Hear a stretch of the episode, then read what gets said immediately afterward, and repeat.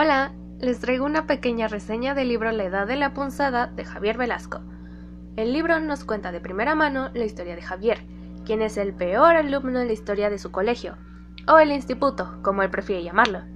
A través de diversas situaciones y el desarrollo de la historia, comenzará a experimentar estos sentimientos un tanto contradictorios, como lo es el primer amor, la primera decepción, los cambios en las relaciones con sus padres, su primera relación sexual, etc.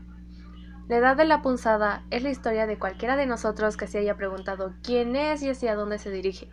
Es una historia tuya, mía y de todos. El libro nos lleva por un viaje de crecimiento personal y encuentro con uno mismo, hace que te encariñes rápidamente con el protagonista y no puedas dejar de pensar que está leyendo los pensamientos que nos rondan en la mente en algunos momentos. Casi no hay diálogo entre los personajes porque para el protagonista no son relevantes. La mayor parte de los diálogos que encontramos se encuentran en escenas imaginarias, estos abundan en el libro.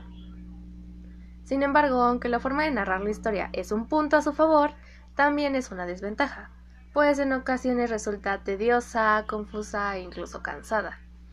En sí mismo no es un libro muy complejo, pero tiene cierto grado de dificultad, especialmente para aquellos lectores que no les agrade esa forma de narración, como mi caso podemos visualizar claramente el proceso de maduración y el cambio de mentalidad que sufre en el transcurso de la novela, lo que lo hace más real.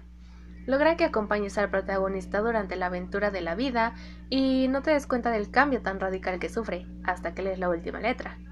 En ese momento te cae el 20 de que comenzó como un niño de 14 años bravucón y de pronto lo viste convertirse en un joven de 17 años tímido.